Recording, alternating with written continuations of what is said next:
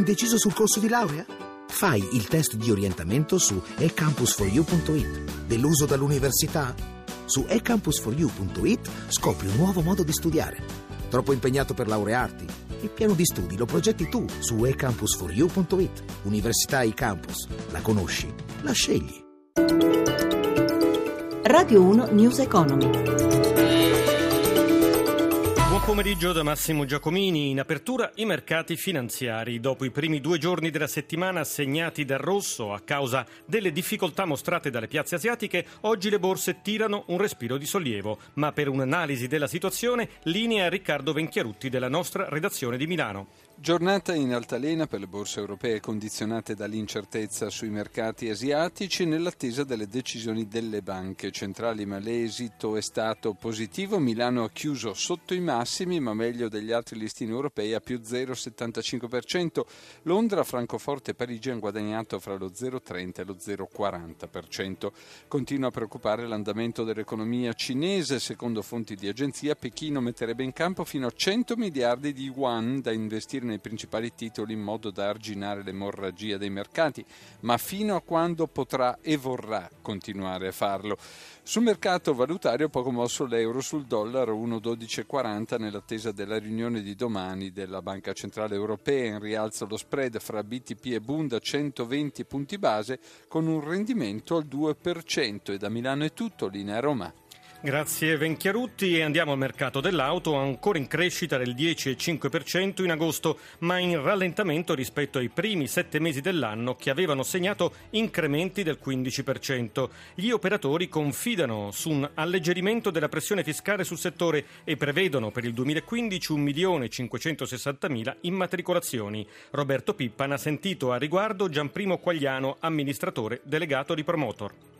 Agosto è un mese atipico e quindi i dati non sono particolarmente significativi. Gli operatori confidano però in un incremento del 15% delle immatricolazioni a fine anno. Cosa spinge il mercato? Le promozioni o l'ottimismo sulla ripresa economica che comincia a delinearsi? Certamente le promozioni sono state molto importanti e ancora continueranno a essere nei prossimi mesi, ma si sta delineando anche un eh, maggiore ottimismo appunto sulla ripresa economica e se poi ai dati finora abbastanza timidi sulla ripresa ne seguiranno altri più consistenti, certamente sarà la ripresa economica a trainare il mercato nel 2016. L'automobile è super tassata un po' come la casa, il fisco ovviamente prende sempre dove è più facile. Promotor ha fatto un sondaggio tra gli operatori, si aspettano qualcosa dal governo? Certo, si aspettano qualcosa e se lo aspettano da tempo perché questa piccola ripresa spontanea deve essere sostenuta e il modo per sostenerla è quella di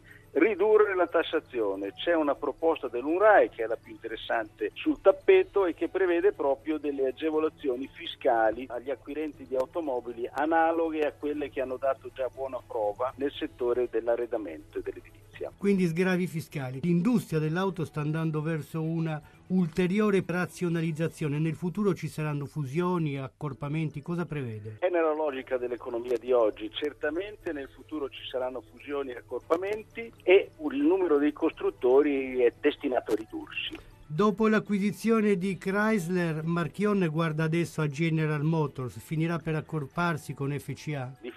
Dirlo, però Marchionne insiste, Marchionne ci ha abituato a credere ai miracoli, ha salvato Chrysler, ha salvato Fiat, ha fatto un gruppo di successo che è FCA Oggi GM resiste all'idea di Marchionne, non sappiamo quanto potrà resistere. L'auspicio è che naturalmente che questo grande gruppo in cui anche la produzione italiana sarà coinvolta nasca. E nella logica del mercato una possibilità di questo genere? È assolutamente nella logica del mercato. Fra l'altro un gruppo di questo tipo avrebbe, come è stato detto, una grande liquidità, 30 miliardi di cash all'anno e avrebbe anche utili molto superiori alla somma degli utili che i due gruppi fanno oggi.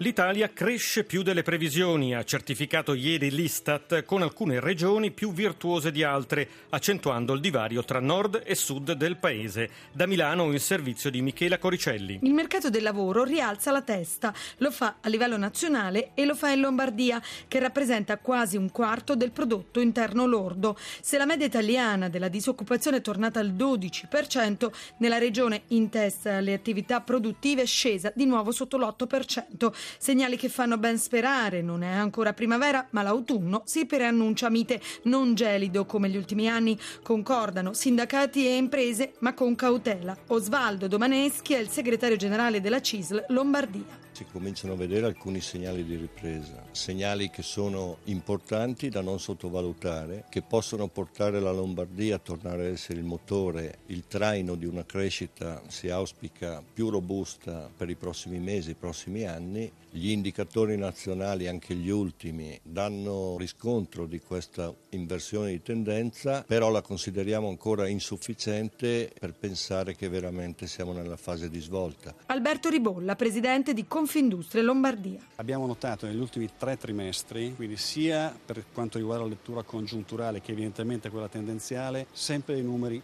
positivi. È chiaro che questo ci fa ben sperare per il futuro perché intanto abbiamo smesso di decrescere. È evidente che è una speranza eh, molto cauta. I segnali ci sono dunque, anche se per tutte le parti sociali sono ancora insufficienti. Secondo gli imprenditori, per cantare vittoria bisogna tornare a crescere del 2% e nella regione italiana motore dell'economia nazionale almeno un 3%, un obiettivo ancora lontano.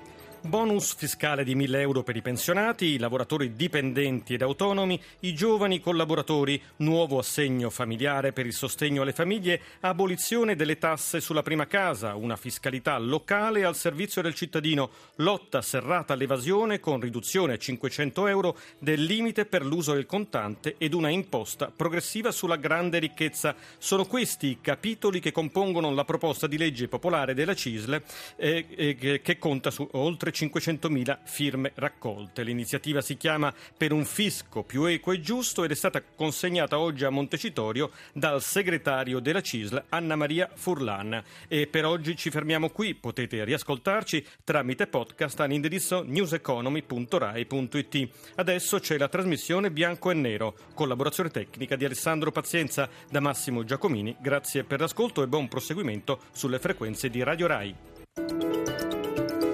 Radio 1 News Economy.